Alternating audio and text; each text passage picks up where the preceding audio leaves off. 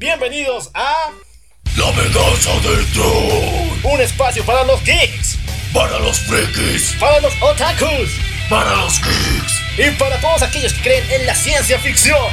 Y a todos, que la fuerza los acompañe. Y los destruya. Dale play a esta cosa.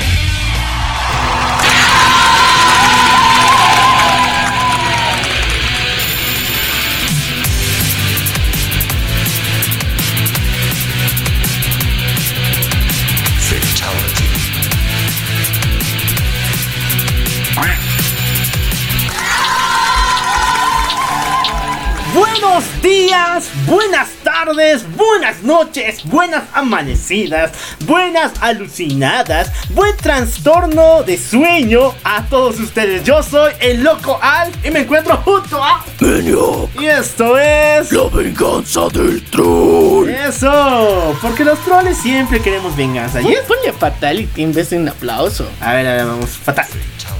No, espera, otra Eso vez. Sí, estamos en la. Venganza del El troll. Fatality. Me encanta sonido. Bueno, a ver, dime qué día es hoy. Es el 23 de marzo, sí, pero yo podría nombrarlo de otra forma.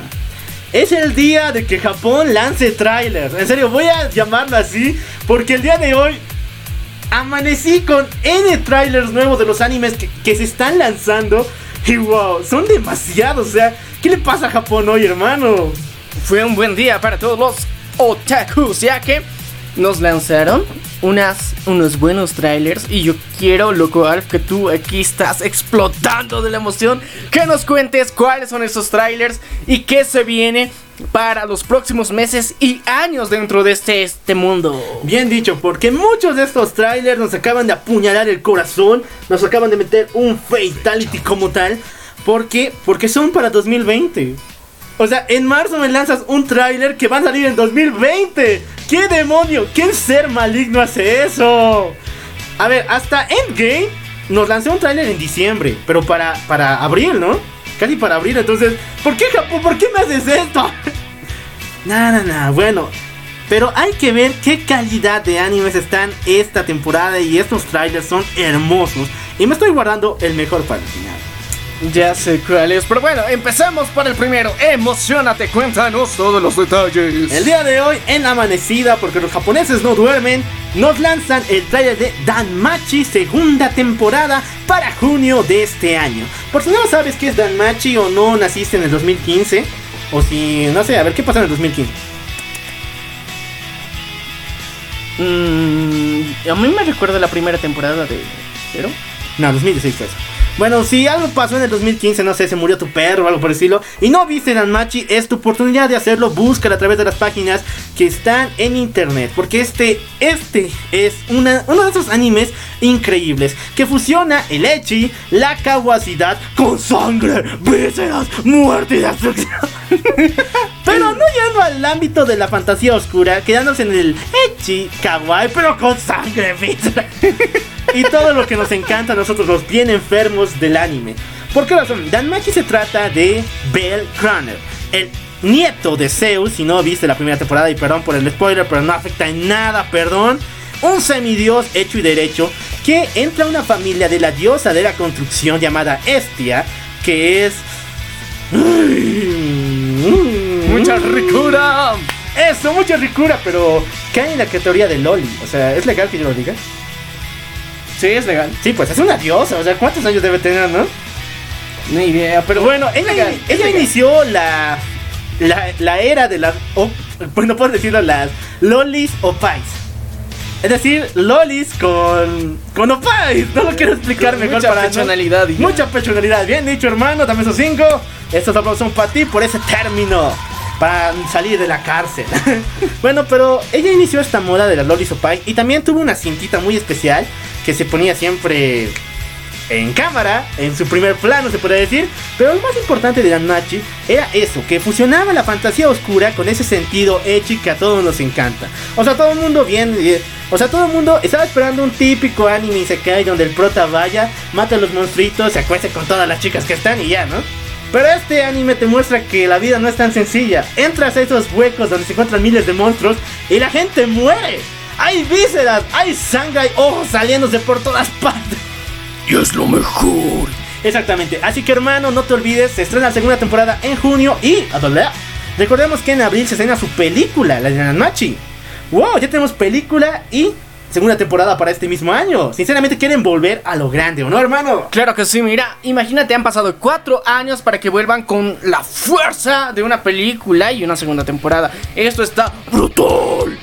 Segundo anime que acaba de estrenar, bueno, anime que acaba de estrenar tráiler a las 4 de la mañana porque los japoneses no conocen el sueño. Son más capos que los hombres máquinas de China. No, pero es mentira, porque nosotros estamos en América y están de 10, 4 de la tarde, no mames. No puede ser, sí me diciendo. Ya me estaba extrañando que trabajaran así.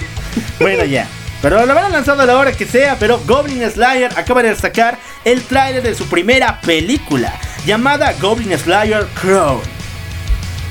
¿Cómo es eso? Crow. en todo sentido, ustedes saben que Goblin Slayer siempre le va tildado a los. ¿Cómo decirlo sin dañar a nadie? Prácticamente es una matanza total de troll en todo sentido. Y fue denunciado varias veces. Y los capos lo lograron siempre como los. como la buena gente que son. Fueron tirados siempre como promotores de la violencia excesiva. Porque, o sea, recuerden el primer capítulo donde violan a una de las aventureras. Y los últimos capítulos donde usaron los escudos de carne. Y así fue editado. Fue o sea, en el manga es mucho peor la cosa. Para los que no sepan qué, son, qué son los escudos de carne, son mujeres y niños y también hombres que son atados a tablas y usados como escudos.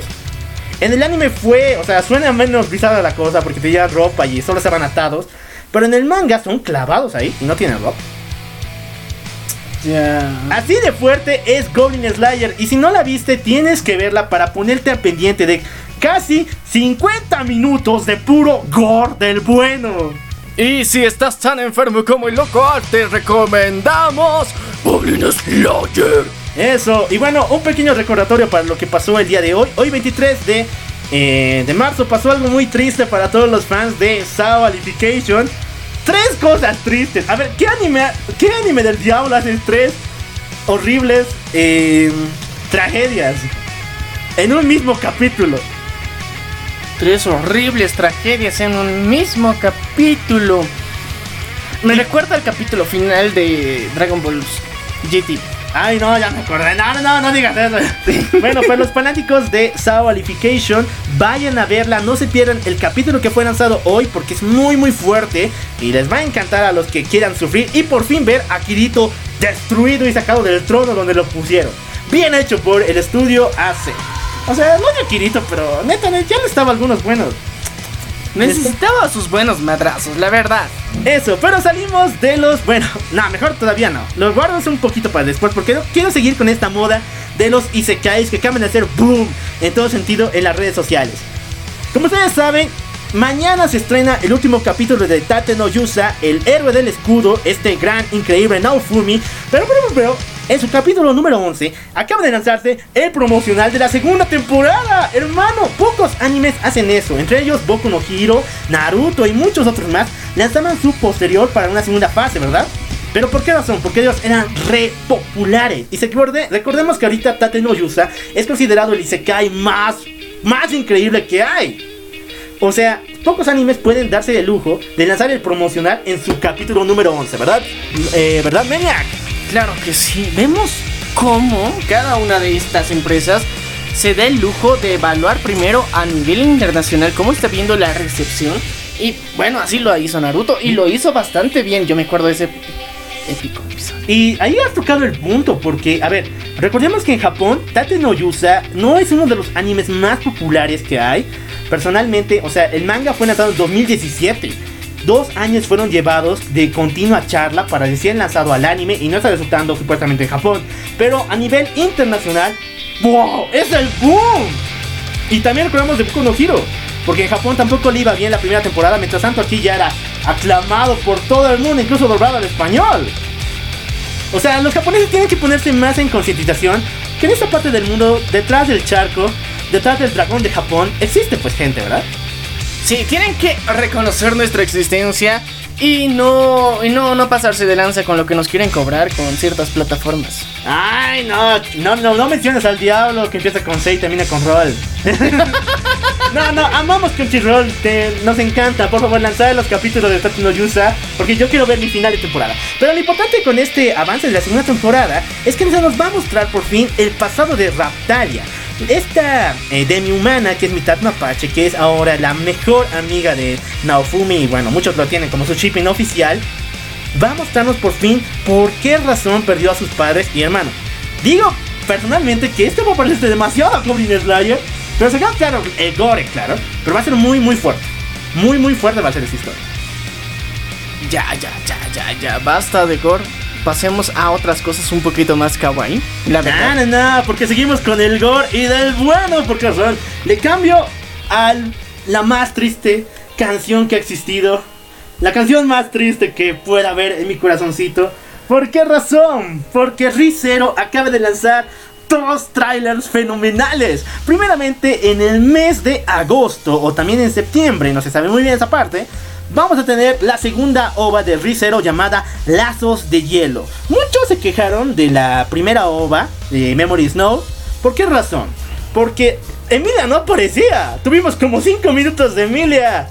Y sí, la ova se veía prometedora, pero prácticamente fue un recuento de la vida y es muy bueno. Vayan a buscarlo. No me quejo de nada porque aparece mi hermoso Ren. Pero aparte de eso, no se veía ni un rastro de Emilia, solo 5 minutitos en una película de 40 horas. Bueno, 40, 40 horas, 40 minutos. Pero ahora los fans de Emilia van a hacer el boom total porque Lazos de Hielo nos va a contar el pasado de esta heroína.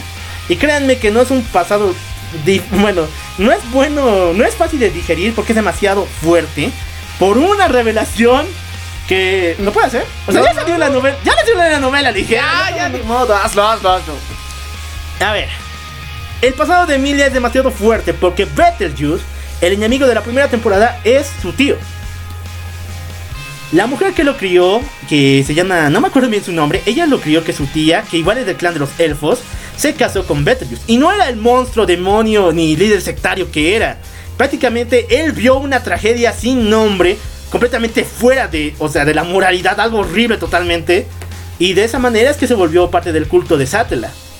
Ese es el gran secreto de Emilia. Y poco a poco te das de cuenta de que por qué razón ella es así. Y también te da dos puntos. Una, ¿por qué ya no hay elfos en la tierra de, de Rizero? Y otra, ¿por qué Emilia es así de confiada? ¿Por qué es así de inocente? Y todas estas respuestas seguro van a ser reveladas en Lazos de Hielo. Yo veo aquí un patrón muy interesante que están revelando con los títulos. Lazos de hielo. Y Memorias de Nieve. ¿Qué demonios? ¿Qué demonios tiene con el hielo? Sé que están en Japón. Técnicamente hay épocas de hielo allá, pero si te das cuenta no es un buen presagio para la siguiente temporada. No, cállate. No, la siguiente temporada. A ver, escuchen bien. Esto, eso de los, digo, memorias de nieve y lazos de hielo es por el poder de Emilia, porque ella, ella controla el hielo, recuerden. Yo creo que es más referida a ello. Bueno, la primera ova no tuvo Yo nada de. creo que es otro mal presagio. ¡Cállate! ¿Por qué? Ah, algo referido a Rem. ¡Cállate! No, me voy, te voy a dar un golpazo aquí, te voy a dar un. Hashtag spoiler. ¡Púdrete! Ahora sí, vamos con la noticia que ha sorprendido al mundo entero y por eso voy a volver a mi canción oficial. ¿Por qué razón? Porque acaba de lanzarse el mismo día que se lanzó el tráiler de la segunda ova de Rizero, el anuncio y tráiler de la segunda temporada para 2020. ¡Esos aplausos! No sé. Ya sé que nos están dejando un año sin Rizero. O sea, tenemos la ova, pero ya- ya quiero mi segunda temporada, ya la quiero ver, quiero volver a ver a todos mis personajes queridos. Pero el tráiler es muy fuerte. Y si muchos se han preguntado, ¿quién es esa chica que sale al final con el cabello blanco? No es Atela, menos Emilia, ella se llama Echidna y con ella van a venir muchos personajes importantísimos de esta parte. Y les digo, muy, les digo en su cara, chicos, si hacen la segunda temporada una adaptación fiel a la web novel o a la Novela ligera. novela ligera, vamos a llorar. Demasiado. Todos los capítulos van a ser sufrimiento interno para nosotros.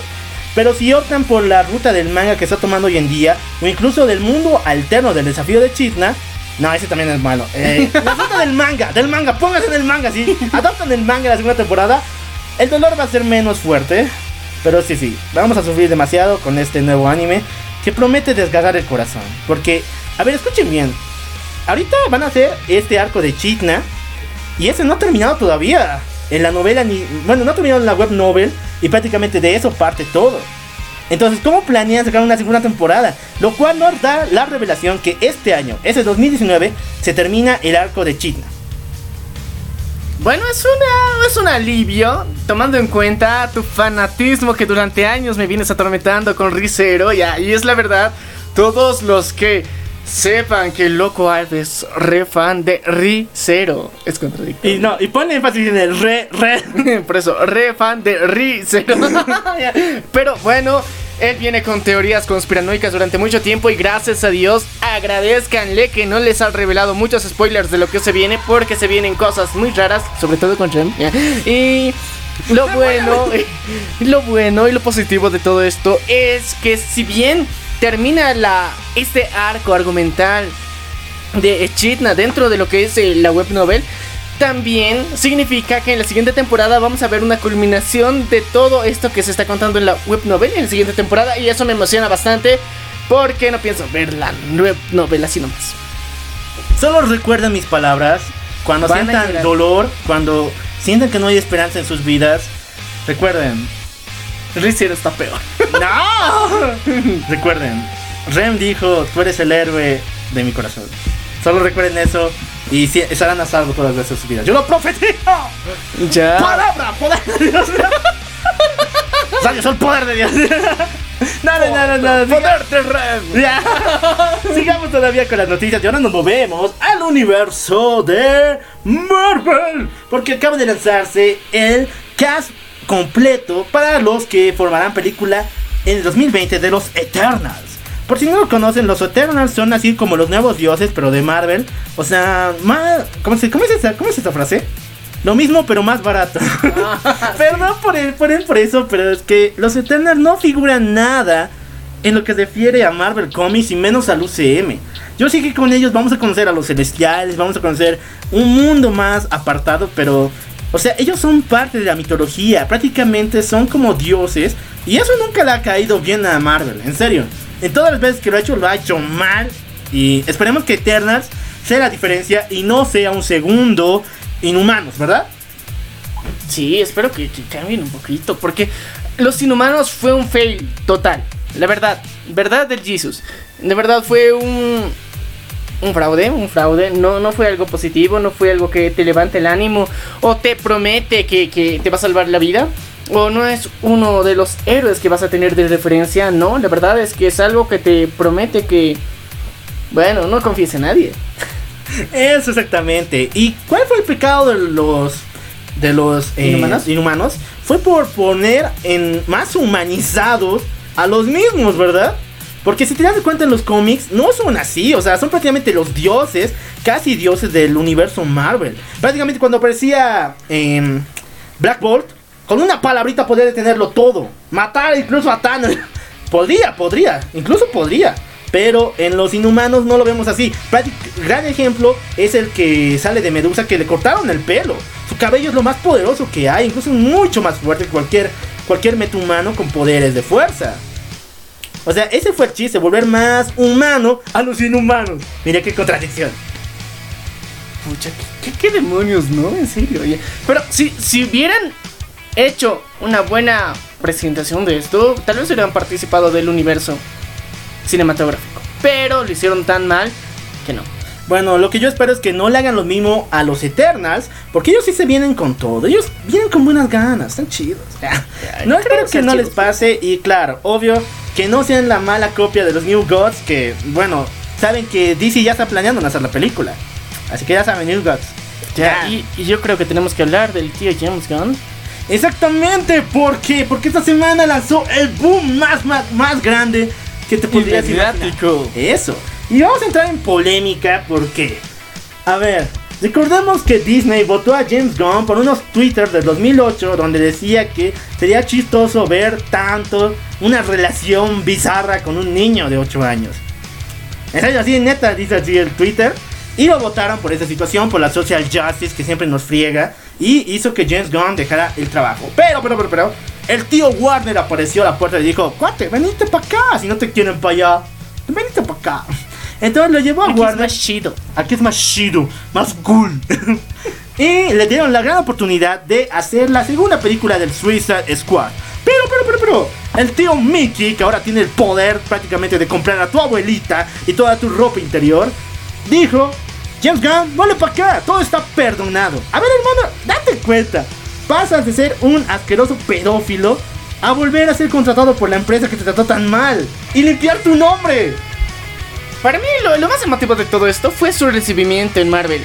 Se filtró el video en Twitter y fue la bomba. Fue emocionante, en serio. Todos quieren a James Gunn excepto los directivos reales de Disney. Exactamente, pero a ver, y, y, o sea, el tipo, ¿cómo está? Quiero ver su cabeza. Si pudiera entrar, podría ver sus verdaderas emociones, o sea, de que te denuncien de pedofilia, ya es un trauma, ¿verdad? Sí. Entonces, el tipo, ¿cómo está? No, no creo que pueda confiar en las mismas personas que ha confiado antes. Entonces, ¿cómo está volviendo a Marvel? Prácticamente todo es, money, todo es dinero, chicos. No, está cerrando una trilogía que de alguna forma le ha puesto y le ha dado renombre como tal, porque ha lanzado a unos personajes completamente y totalmente desconocidos y desvalorados dentro de los mismos cómics a ser mundialmente conocidos y un referente. Muchos aman, quieren y adoran a Groot. Aunque solo sea Vin Diesel diciendo yo soy Groot. Sí, pero yo te digo algo, o sea, el tipo fue a Warner con toda la intención santa de sacar una segunda película de Suicide Squad. Prácticamente yo lo veía con cara de que, "Ah, al diablo Marvel, o sea, me ha tratado re mal, al diablo que se pudran, incluso la franquicia total. Ahora vuelve y el ñato viene con una de, no, mi responsabilidad es sacar Guardianes de la Galaxia 3. El dinero, hermano, el dinero del tío Mickey, no hay nada más que hablar. Así que ya saben, chicos, si quieren limpiar sus, sus tweets de odio y todo ello, solo sean contratados por Disney y van a ser las personas más santas que existen en el mundo. Sin trauma, les aseguro.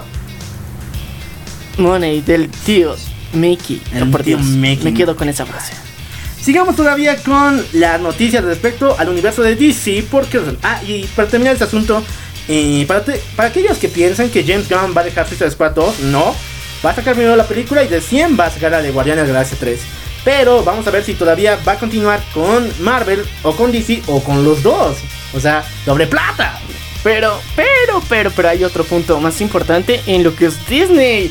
La adquisición de Fox ya es un hecho, es una realidad, es mucho amor, mucho love. Así que tenemos a los Simpsons de No, no, no. parte del tío Mickey. Ah, Vamos a cantar a capela aquí la marcha imperial, a ver. Tú habla de Mickey nomás.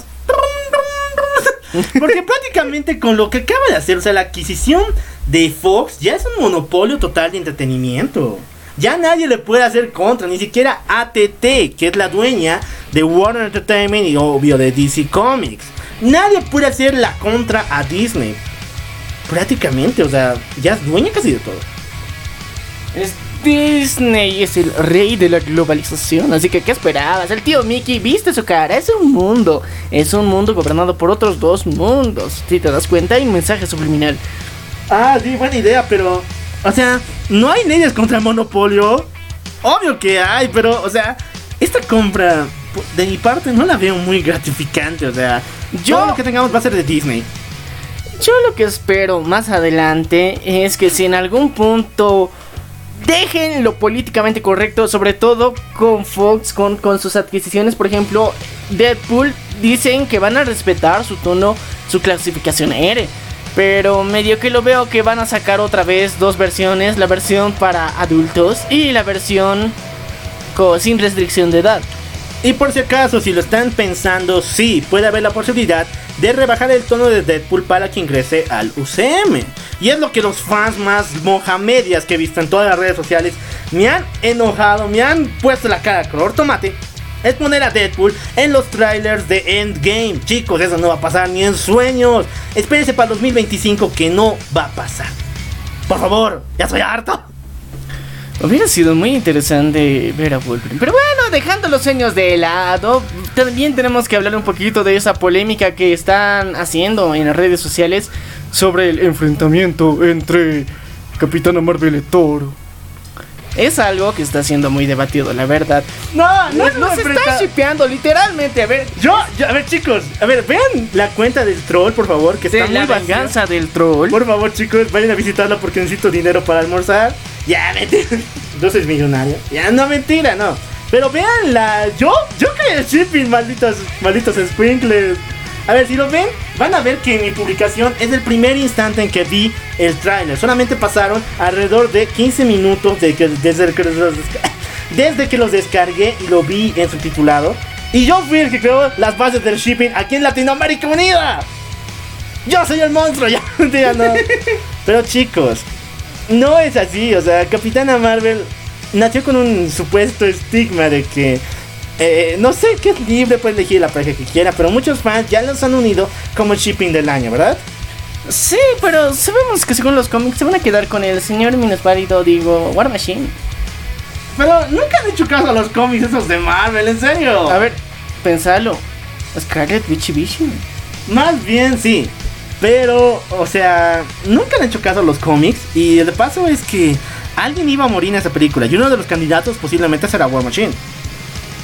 Eh, tenían que matarle en Civil War, pero en serio, ¿por qué no? Eh, insisto, ¿por qué no lo mataron ahí? Hubiera sido algo ahí de, más choqueante, literal. Si te imaginas, War Machine muere por culpa.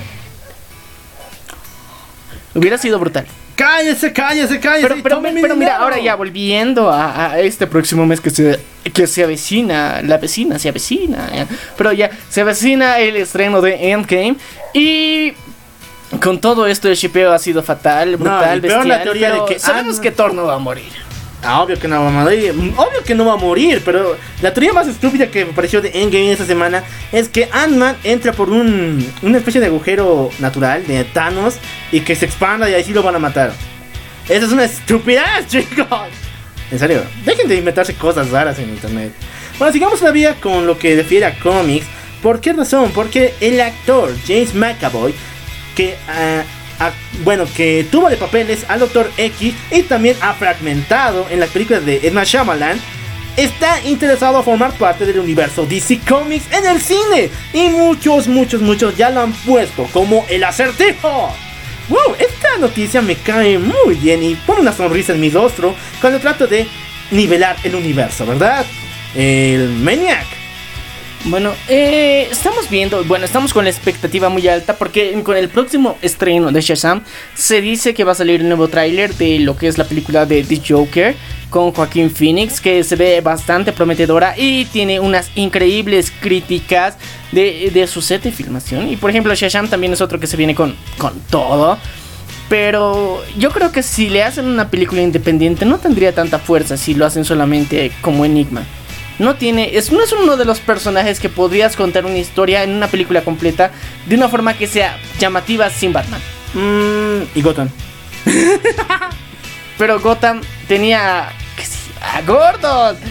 Tenía Ya, pero al no estaba Batman, no estaba Batman, Pero pues. estaba Bruce, técnicamente está Batman. Nah, ese Bruce no cuenta. Pero igual estaba Ra's al. ¿Te imaginas? Tiene intervención de más personajes. A diferencia de una película individual donde el único argumento que salvaría sería que esté presente el Joker de Joaquin Phoenix. Puede ser, puede ser. ¿Tú qué opinas de la instauración y posiblemente eh, que James McAvoy forme parte del universo DC en los cómics? Déjalo aquí abajo en los comentarios. Y seguimos todavía con el acontecer noticioso para terminar con una noticia bombazo para 2020. Volvemos a Japón, ¿por qué? Porque Boku no Hero acaba de lanzar un boom noticioso que se basa en la segunda película de Boku no Hero Academia. ¿De qué se va a tratar esta película? Bueno, en palabras del autor, en esta veremos por fin al padre de Deku, destruyendo las teorías de que All for One era su padre. Hermano, ¿te, te acuerdas de One, verdad? El Sí. villano principal. Muchos, chi- muchos chicos, igual yo me incluyo por un tiempo, pensábamos que él era su papá. Nada es fake. Exactamente, por esta vez, por eso, vamos a ver al verdadero papá de Deku volver después de mucho tiempo.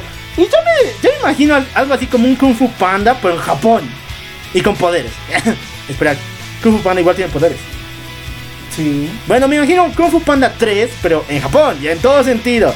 Porque imagínense la actitud que va a tomar su papá al enterarse que su hijo tiene 7 kills, que no sabe dominar, se rompe los huesos a cada segundo y tiene el gran eh, tiene el gran- la gran misión de ser el nuevo símbolo de la paz. A un padre le daría un infarto, ¿no? Sí, no sé, yo sé, yo creo que le sacaría la M por, por, por pendejo. ¿Por qué te metes con el All? ¿Por qué te metes con All Might? No, no, no sería por eso, sino es porque, mira, a ver, si la primera vez que sacas tu poder te sacas la M y te rompes tanto, a la siguiente practica buen tiempo y recién, no, no al pedo, o sea, literalmente Deku se ha arriesgado muchas veces a morir, literalmente. Todos nos hubiéramos que, quedado sin héroe si este se, se pasaba un poquito de lanza y decidía dar un cabezazo. Moría. A- así, al chan, ya. Pinche Naruto verde. Bien dicho, en todo sentido acaba de volar. Y bueno, a ver, tengo una noticia más, perdón por no darle la prioridad. Es que tantos Isekais, tantas buenas noticias que me están cayendo, me ponen muy feliz. Cells al War, esta historia increíble de nuestra, la, bueno, una historia de nuestras células de nuestro cuerpo humano, interpretado por waifus y por juzbandos y por pequeñas lolis plaquetitas. Va a tener segunda temporada este año y es un gran boom para todos los, loriconeros que amaban a la plaquetita chan. Así que chicos, ya lo saben, no se olviden buscarla a través de su servicio de streaming. Y bueno, vamos con Bueno, no servicios de streaming, apoyen la piratería, eso es amor. Mentira. Ah. Me encantan esas palabras. Y bueno, bueno, ahora sí vamos con los de- dos temas de fondo, ¿verdad? Bueno, dos temas de fondo. Vamos a hablar principalmente porque eh, esta semana en nuestro país se celebró el Día del Fater. El día del padre. el día del padre, 19 de marzo de este año. Se recuerda siempre a ese pilar fundamental en todas las familias. Pero, pero, pero, hoy vamos a hablar acerca de los padres más geniales, más frikis que existen en toda la historia. Y yo comienzo primero con Darth Vader.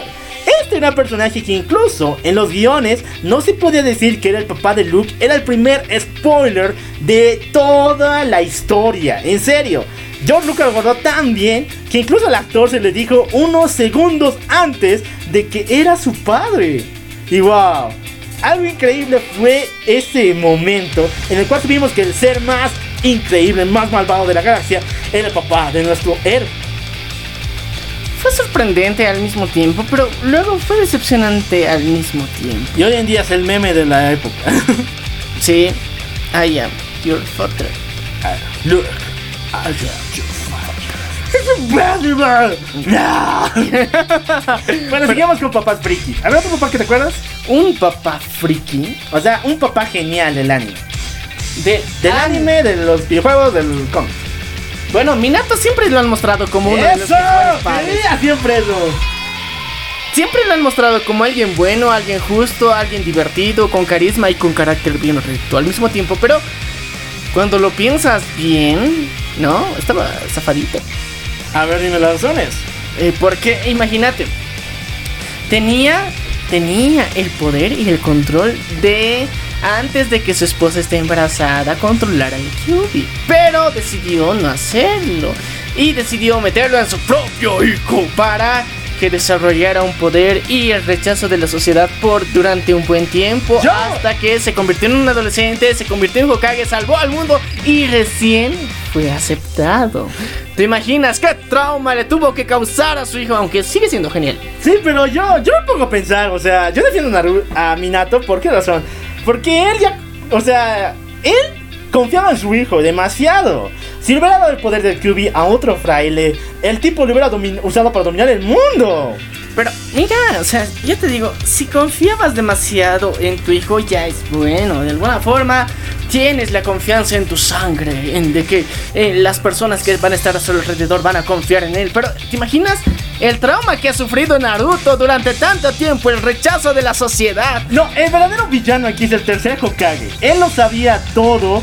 ¿Y por qué no le dijo a Naruto desde un, desde un comienzo? O incluso, ¿por qué no se lo dijo a la misma sociedad? Chicos, él es el. Bueno, él posee un poder del QB, pero él es nuestro héroe. Él, su padre lo seleccionó para salvar el mundo. Es así el tercero. Oye, si te das cuenta, no sé. a ver, Mira, es un sabio mono. Respeta al tercer Hokage, es un sabio mono. Sáquese, por su culpa también Es un sabiondo simio, déjalo en paz. Nah. Ya no tiene el Rey León, ahora le tocaba a Naruto. Bueno, pasamos a otros Oye, pero si te das cuenta, un sabiondo simio, un rey que, que, que tiene la, la cabellera amarilla y su hijo, Es y que tiene con la cabellera amarilla, sí, en la aldea de Konoha. Ya. Eso, bien dicho. Bueno, pasamos a otros padres geniales, porque pasamos con Bardock ahora. A ver, ustedes si vieron la obra original, la historia original de Bardock, dirán, "Ña, nada que ver, pero lo que hicieron en Broly recalcó su nombre a la perfección, ¿verdad? Bueno, Fue, fue, fue. ah, señora obra de arte. Lo, lo amo. Bien dicho. Akira Toriyama, en serio, se merece mi respeto. Obviamente por volver a canon a Broly le doy un Oscar. Pero le doy dos por la brillante historia que nos hizo del mundo Saiyajin y tres por Bardock, hermano. En serio, qué gran personaje. Desde un principio nos plantaron que este tipo no anda con medias palabras y de sí amaba a su familia. Qué bonito. Ay, no me saques. Ahora sí vamos con los cómics. Vamos con DC Comics. Porque yo tengo el premio al papá del siglo. Muchos me dirán que es otro. Sí, yo sé. O sea, el, el High Father, sí, es un gran padre. Ama a todos, mucho amor. Pero yo creo que el máximo papá que existe en el universo DC es Alfred. ¡Concuerdo contigo! El padre adoptivo. Bueno, padre, sí, porque él ejerció de padre, literalmente. El mejor padre del mundo al que lo amamos, le tenemos todo el cariño. Es Alfred, Alfred. Mis respetos, señor Pater. Aguantaste mucho, con mucho amor. Incluso te volviste el villano en pro de salvar la salud mental de, de tu hijo pródigo. Y, o sea, se lo tiene bien merecido esta serie que van a lanzar de él y toda la historia que viene. Y principalmente agradezco a Gotham por mostrarnos realmente el verdadero Alfred que siempre queríamos ver. Un Alfred que desde un comienzo tiene una relación con Bruce que lo quiere como su hijo en totalmente. Y en el cómic de año 1, él es la parte principal. Prácticamente nada hubiera pasado si Alfred no hubiera concedido a Bruce el derecho de buscar entrenamiento y luego cuidarlo. Imagínense, Bruce es un mendigo cuate que se viste de murciélago todas las noches. No tiene poderes, tiene juguetes de caros, pero solamente eso. ¿Quién lo ayuda cuando llega malherido a la baticueva? ¿Los Robins? papi Alfred. Eso, ¿Gatúbela? ¡No! ¡El papi Alfred! Ni Superman, ver, ni Superman, que tiene la tecnología para cada noche reanimar a Bruce y darle super energía. El mendigo no le va a visitar. Pinche fraude. Nunca te quise, Superman. Eso, bien dicho. Así que este aplauso va por el mejor padre que existe en DC Comics, que es Alfred. Alfred, el mejor Fater, te mereces este premio. Y ahora vamos a avanzar a alguien que supuestamente fue un buen padre. ¿eh? Hasta cierto punto causó un gran caos en el universo y es el tío Ben. Técnicamente funge como padre de No, Peter. pues si te pones a pensar, en Marvel no hay muchos padres. A ver, ponte a pensar, Rick Richards sí fue un padre genial para Franklin, pero después vino la etapa de Ultimate donde se volvió casi trastornado, y peor en Marvel Now donde ya casi no existía. Entonces no fue un buen padre para nada. Yo diría, yo mencionaría también a otro, el doctor Charles Xavier. Sí. Obviamente, esos dos padres. El tío Ben, ¿por qué razón? Porque él fue el gran creador de la frase. Un gran poder conlleva una gran responsabilidad. Y darle los, todo ese, toda esa especie de moral y esos pilares fundamentales en la vida de Spider-Man, ¿o no? Claro, sin una influencia paterna, ¿qué hubiera sido Spider-Man? Hubiera sido otra arañita más del montón. Hubiera sido un fraile, o sea, con poder de araña contra el universo Marvel. No mames, eres un Hubiera insecto. muerto en un día. Sí, hubiera sido aplastado por Ant-Man. Dame sus cinco. Bueno, ese aplauso va para el tío Ben que nos encanta y ver, bueno, somos muy malos porque nos encanta ver cada vez que lo balean, pero tiene que ser así. y yo doy mi vida, por favor Marvel, escúchame que el Tommy Maguire sea el tío Ben en este en, en esta nueva fase de Spider-Man con Tom Holland. Hubiera sido interesante. ¡Puta, sí! ¡No! ¡Ah! ¡Emoción! Y bueno, tenemos que hablar de otro padre increíble que es el Dr. Charles Xavier. Aunque el Dr. Charles, Charles Xavier como padre biológico ha sido una reverenda porquería, o sea, recordemos Legion, su hijo original que, bueno, tiene un trastorno, pero aún así lo quería y lo cuidó por mucho tiempo, incluso le sanó la mente, o sea, ya es un gran logro, ¿no? Y su segundo hijo que es con Moria McDagger, que se llama... Ay, ¿cómo se llama este tipo? Ay, no me acuerdo, pero está re loco. Él sí no lo pudo salvar, pero él, el. Charles Xavier... muy agitado. O sea, dos hijos, bien. Es que si te das cuenta, a ver, Charles Xavier. Wow, cómo hizo a sus hijos, en serio, mucho amor, literalmente, mucho amor a la silla. Usó sus piernas bien antes de que se las quitara. Bueno, pero en todo sentido, tenemos que hablar de su etapa como maestro, porque él logró rescatar a varios mutantes, niños mutantes que necesitaban su ayuda, y él nunca ha cerrado los brazos. Hasta el último momento en Avengers contra X-Men, él siempre ha estado en pro de ayudar a los niños mutantes, y muchos lo vieron como su padre, por ejemplo, Jean Grey, Scott Summers, que cuando, bueno, aunque lo mató, siempre tuvo el trauma de matar incluso a su papá. O sea, este aplauso va para el Dr. Charles Xavier. No por sus hijos biológicos, pero por los mutantes que rescató. Y bueno, si tú tienes a tu papá, dale un abrazo porque aunque no comparta tus mismos intereses, aunque no sepa de qué estamos hablando, te ama. Y sabemos que el amor es lo único que importa, ¿verdad? Eh, Menia. Claro que sí, y queremos felicitar desde aquí a todos los fathers, a todos nuestros amigos geeks, otakus o gamers que son padres, porque muchos de ustedes tienen sus bendiciones por ahí acompañándoles, así que los felicitamos. No, no, no, los otakus tienen Saiyajines, ya me. Bueno, sigamos. Y después de ese enorme y emotivo momento, tenemos que hablar acerca de el tema segundo del día. Que vamos a hablar acerca del fanatismo como tal. Hay algunos cuates que se, que se pasan con estas cosas, ¿no? Se pasan de lanza. Se pasan de balines. Primeramente vamos con un cuate que eh, está en, en Corea, que estaba enamorado de su waifu 3 2D, que vivía en un juego de en 3DS llamado eh, Anohana, Anohana Spirit, creo que se llamaba muy bien. Y este juego es un juego de citas en el cual puedes eh, incluso tener una relación con una de las chicas, pero una relación muy muy larga, o sea, es una inteligencia artificial muy amplia. Es un buen juego, pero este cuate lo llevó a otro level donde se terminó casando con ella. La pregunta es ¿cómo? ¿Y cómo ver, lo chicos. permitieron las autoridades de su tierra? Eso, eso bien dicho, y ahí quiero partir. En el mundo existe unas, no sé, hay gente bien rara. Pero si tú quieres casarte con tu waifu, ya sea con Ren, aunque no lo permito, con Emilio tampoco, o con otras waifus que existen en el mundo anime o en el 3D, tienes que enviar tu carta hacia el creador de la serie. O el creador, o la, o la productora, la, la empresa que crea el juego, o en el producto, y decirle sus intenciones. Quieres casarte con ella oficialmente. Ellos te van a dar un certificado de autenticidad y con eso recién puedes casarte en cualquier lugar donde sea legal. Corea, Japón, China, ya son países que tienen eso legalizado. Pero tú te preguntas por cómo lo sé, ¿no? Ahora, la verdad que sí, en serio. A ver, mira. No, pero a escucha pensar. esto. Si tú no te divorcias de tu waifu, aunque sea una relación ficticia, va a ser tomada como adulterio. Y eso va a estar en tus antecedentes. Ya, a ver, eh, pon- pondremos un poquito pensar un- un- en un mundo lógico, ¿ya?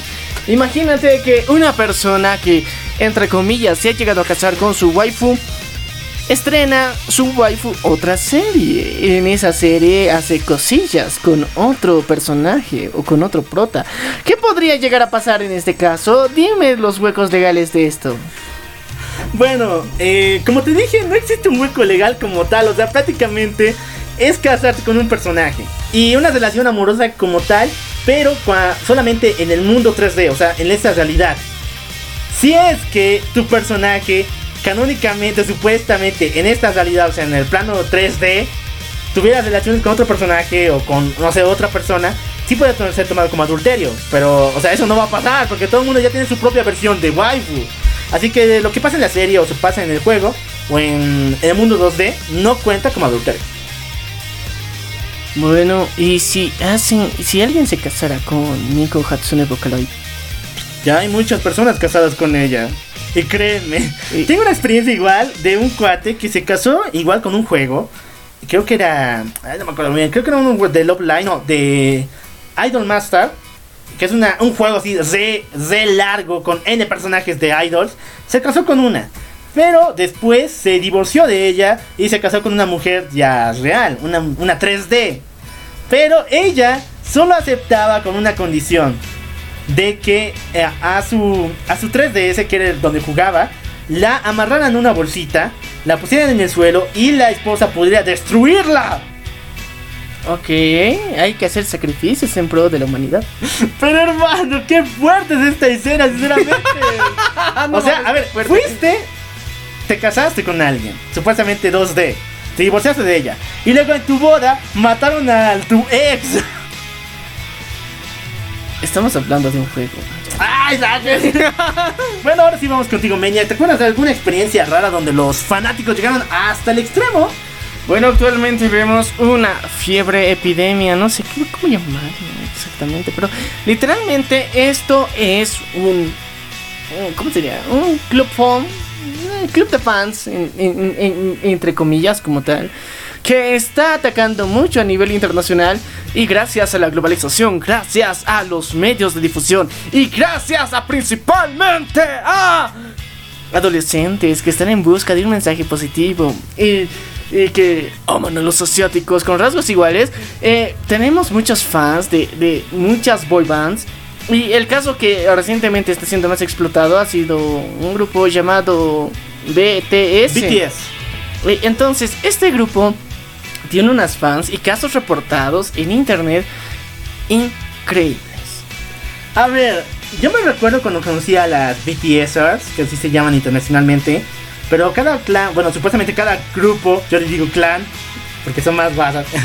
Cada grupo tiene sus propias normativas y su propia forma de hacer sus cosas. Principalmente yo conocí a uno el cual ofrecía en sacrificio, mentira, no. El cumpleaños de su de su favorita, favorito, le ofrecían una torta al cartel que estaba pegado en la pared. Cantaban la canción Feliz cumpleaños y después se la daban ahí y ni siquiera ellas comían, lo dejaban en un altarcito ahí. Yo creo que un vago fue muy feliz ese día. Bien dicho exactamente. ¿Qué pasó con el pastel que decían? No está la magia del K-pop, hermano. Bueno, la magia del K-pop ha hecho muchas cosas interesantes. Incluso se ha reportado un caso donde una de las armies, como son conocidas, eh, dentro de lo que es uno de los shows que se dio en Estados Unidos, estaba subastando en eBay un papel higiénico relleno de... Obviamente, ya sabemos que... Pero esto se ve desde Justin Bieber. ¿Recuerdas que estaba subastando igual? Lo, bueno, una señora estaba subastando un papel donde Justin Bieber eh, escupió. Y eso alcanzaba incluso a 4 mil o en 5 mil dólares. Pero Wow. esto fue bestial. Sí, sí, o sea, yo sé el contenido de Ya, ese papel. entonces ya, pero bueno, yo creo que es una de las cosas más locas que han llegado a ser. Si bien hay muchas armies que, bueno, saben tomar eh, el fanatismo con el debido respeto, muchas no. Entonces vemos que hay un límite en este fanatismo. Nosotros somos conscientes que los otakus rompen este límite casándose con los personajes, pero a diferencia, estos son personajes 3D 100% real, no fake, producidos. Ah, mentira, no. Tienen personalidades propias, entre comillas, y los cuales tienen sentimientos, muchas veces son heridos por sus propios fans. Y es algo que vemos mucho en el K-Pop, donde muchos fans se llegan a emocionar tanto con su artista que incluso les jalan el cabello. E- Es, algo fascinante. Ya, no, mentira, no. Es que supuestamente han dicho que muchos jalaban el cabello de sus artistas para hacerles un amarre. Entonces yo era de... Literalmente te das cuenta de que hay un límite en el fanatismo u otros los idolatran a tal level que consideran que solamente puede pertenecerlos a ellos. Ah, chicas armies, por favor. Los otakus, si nos casamos con nuestras waifus, tenemos. Bueno, cuando un otaku tiene una waifu, tiene que tolerar que la profanen a cada rato en la serie 34. Ya vamos acerca de la serie 34. Ustedes también pueden tomarse licencias, o sea, no todo el mundo son sus cantantes. Van a darse de cuenta que poco a poco existen otras cosas, o incluso fans más locas que ustedes, más desesperadas, y van a ver que su fanatismo no es tan exagerado. Y perdón por las palabras que tuve, pero ahí va. Y vamos a ser desmoralizados.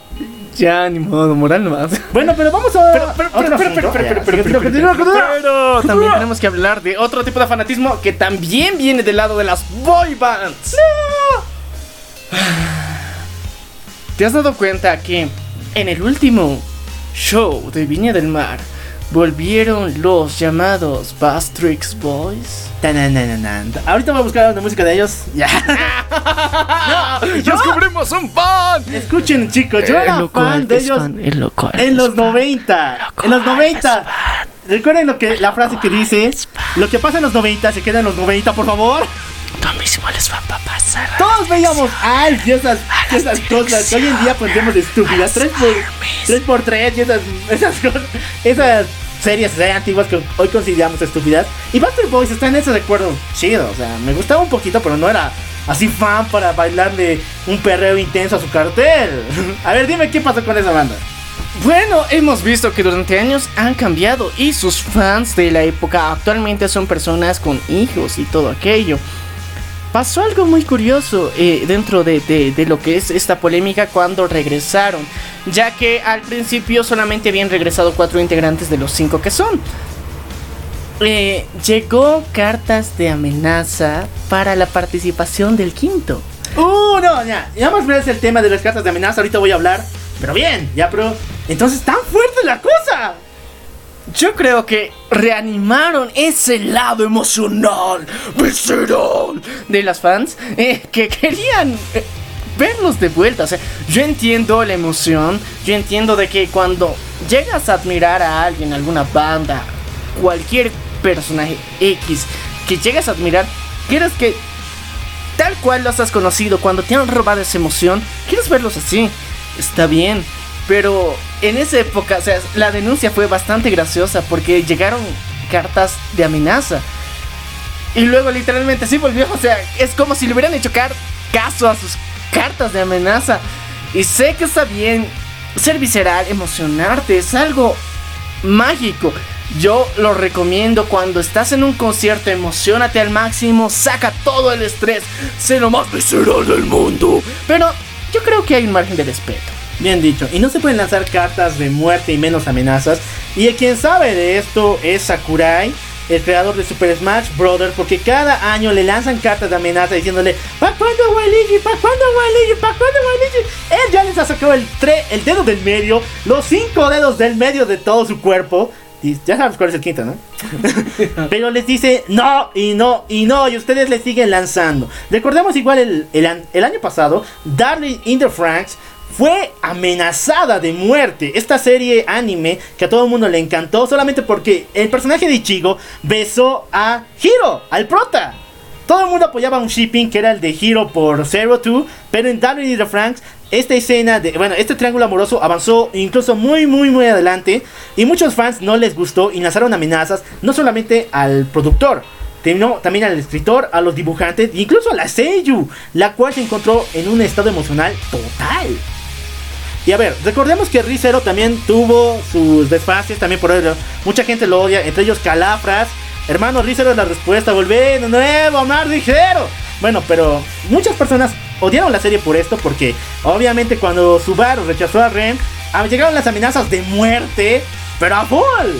Hermano, ¿qué pasa con los fans hoy en día? Se enojan porque su ship no es realidad. Hemos visto esto. Mira, un caso reciente de un hate de este nivel ha pasado con J.K. Rowling. No, no, no, no, no, Harry Potter. Ya, tú dilo mientras yo me, me oculto de aquí ya. ¿Dónde está mi caja? ¿Dónde está mi búnker? ya, a ver. Tenemos que recordar las nuevas últimas declaraciones que realizó J.K. Rowling, que o sea... Unas son muy estúpidas. Rompen el canon, la verdad. Así yo como fan de Harry Potter, del universo mágico, considero que cuando pasa este tipo de situaciones, no, no sé, no sé, podemos tener una reacción amigable ante esto, porque imagínate, estás rompiendo lo que en siete libros que rompen y hacen volar tu imaginación se contradicen. Ahora, el caso de Albus Dumbledore en el que eh, se afirmó su homosexualidad, la cual ya técnicamente ya había indicios en, Eh, en los sí, libros. ya.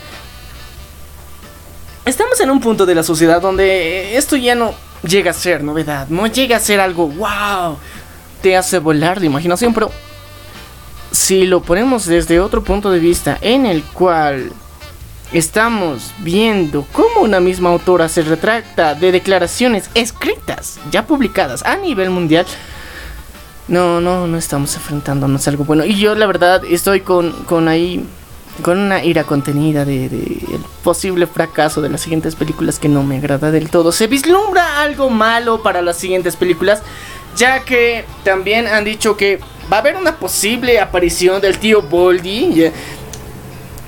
Con nariz, obviamente. con nariz. El sexy Boldy. Eh, lastimosamente se está rompiendo el canon, se está pisoteando la historia y todo esto en pro de más money. Y la verdad no, no, no me agrada del todo la idea porque Yo creo que, mira, por ejemplo, el, el caso que está realizando Amazon Prime es uno de los mejores ejemplos de cómo respetar el canon, cómo respetar a un autor, cómo respetar las obras ya existentes. Porque Amazon Prime no se está metiendo con el Señor de los Anillos directamente que ya hizo Peter Jackson. Solo está utilizando una historia precuela. Y está utilizando esto como un antecedente y de una forma bastante positiva. A diferencia de Harry Potter que literalmente está pisoteando la historia, está pisoteando los personajes y está pisoteando a los fans. Que, o sea, yo conozco personas, fans aquí, que se han leído más de 10 veces cada libro. Saben todas las referencias, personajes, situaciones. Y no está justificado, J.K. Rowling. Sé que necesitas platita, pero no es para tanto. Si quieres más platita, sacas un libro precuela y ya. Bueno, ya lo escuchaste, ya nos escucharon nuestra querida J.K. Rowling. Esperemos que escuches bien nuestras decisiones y nuestras palabras. Y deja aquí en los comentarios qué es lo que piensas que está pasando ahorita con el universo de magos de Harry Potter. Bueno, seguimos todavía y ahora vamos con otro lado turbio, oscuro y peludo del internet. Es los fans de Sonic y de My Little Pony. O sea, Ok, ok, hay fans raros. ¿Qué Raros. dijiste? Oscuro, peludo. Pertur- perturbador y peludo. Ok. No, qué se te hagan pasó de ide- niño? no se hagan ideas raras, por favor, por favor. Estoy hablando acerca de los Brownies y Sonic. ¿Por qué razón? Porque, bueno, a ver, escuchen esto. Cuando My Little Pony se estrenó, fue una serie dedicada a niños. En mis tiempos. Porque esta serie, bueno, prácticamente mostraba una amistad al tipo de un Saturday Live genérico de chicas y ña ña ña ña ña. Pero lo extraño fue que el público en general no eran niños ni niñas quienes veían la serie. Eran hombres pasados de los 30 años. Tanto fue el fanatismo por esta serie cuando se estrenó que se formó una pequeña liga de estos hombres en las redes sociales, principalmente en 4chan, donde se hicieron llamar Brownies, que significa hermano amante de los ponies. Esta corriente avanzó hasta hoy en día y gracias a ellos tenemos fan art del diablo muy pero muy sexualizados en todo sentido. Y incluso fue el boom total de los bronies que cuando se estrenó la película de My Little Pony el año pasado en el 2018 se prohibió la entrada a hombres de 30 años para adelante. No importa que fueran papás o... Bueno, a las mamás sí se les permitía, pero a los hombres no. ¿Te imaginas, hermano? ¿Qué serie tiene que hacer contrato con Satán para hacer eso? Una de las más perturbadoras y que utiliza lindos y bellos ponis. A favor de la. No, mejor no digo esas cosas. ¡Cállate! Pero ya, ya, ya, ya. La magia de la amistad es muy La magia de la amistad, la magia del amor, la magia de los ponis, los ponis peluditos. Yo creo que hay un poco de Teletubbies en esto, pero bueno, ya. Sigamos con Sonic. Bueno, esto sí es muy perturbamadres porque, aunque no me la crean, aunque el juego salió en los 90, la comunidad sigue muy pero muy ferviente a este personaje. Que incluso a cada momento hay bodas en la página, en la página oficial de Sonic entre diferentes personas con el personaje Sonic. Bodas oficiales y completamente legales. ¿Qué demonios? A ver, ya sé que Sonic, Sonic es uno de los principales personajes de Sega. Pero su videojuego es bueno. Lo voy a aceptar. Es bueno. Los la primera trilogía, después ya Es bueno, es entretenido. Te diviertes, te juegas bastante, pero no entienden qué punto, qué punto de quiebre hay para que lo hayan sexualizado. Es que es como una bola de pelos con patas.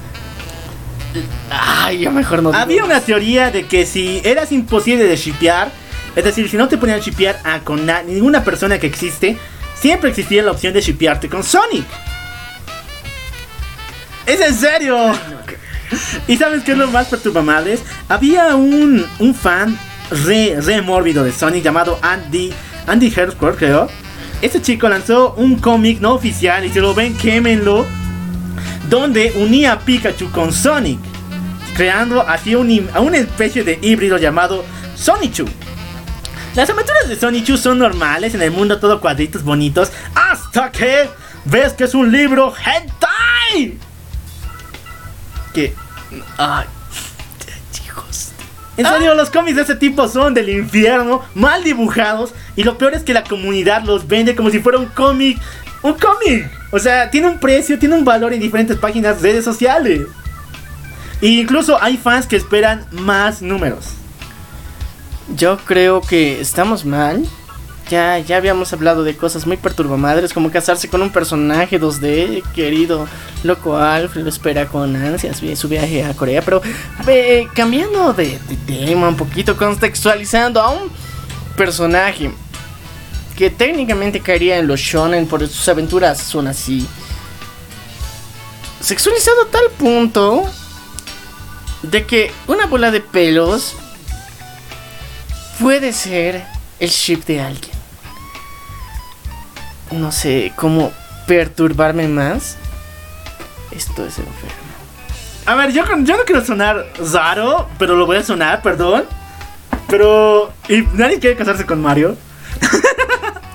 o sea, son ambos de la misma, de la misma época. Sus juegos son geniales, pero ¿por qué a Sonic le dan el pedo esto? O sea, lo, meten a lo peor del internet. Y Mario está en la gloria del podio. A ver, fíjate, Mario es muy machín. Si te das cuenta, todas las acciones que realiza, aunque su creador ha afirmado y ha asegurado de que Mario y Luigi no son hermanos, hombre. Eso se dijo, ya, así que dato curioso para los amantes de Mario. los amantes de Mario, Luigi es uno de sus amantes. ¡Mamma mía!